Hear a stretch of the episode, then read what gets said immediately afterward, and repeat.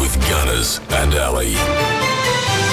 Okay, so I found a couple of different pronunciations for this word. Uh, so you've got oniromancy or oniromancy. Okay. Is on. Let's, which one do you want? What?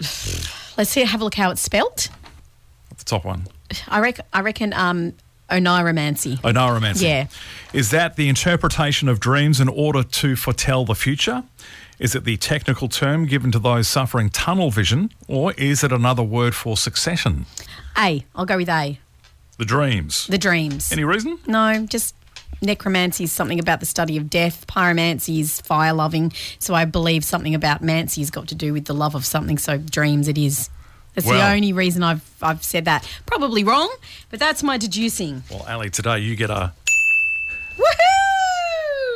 Someone's happy. it paid off. It did. Well, you worked that one out. I did. Well, you win this week. I won this week. Yes, I've been off my Amazing. game for ages, so that is a lovely win for me. I'll take that. Thanks.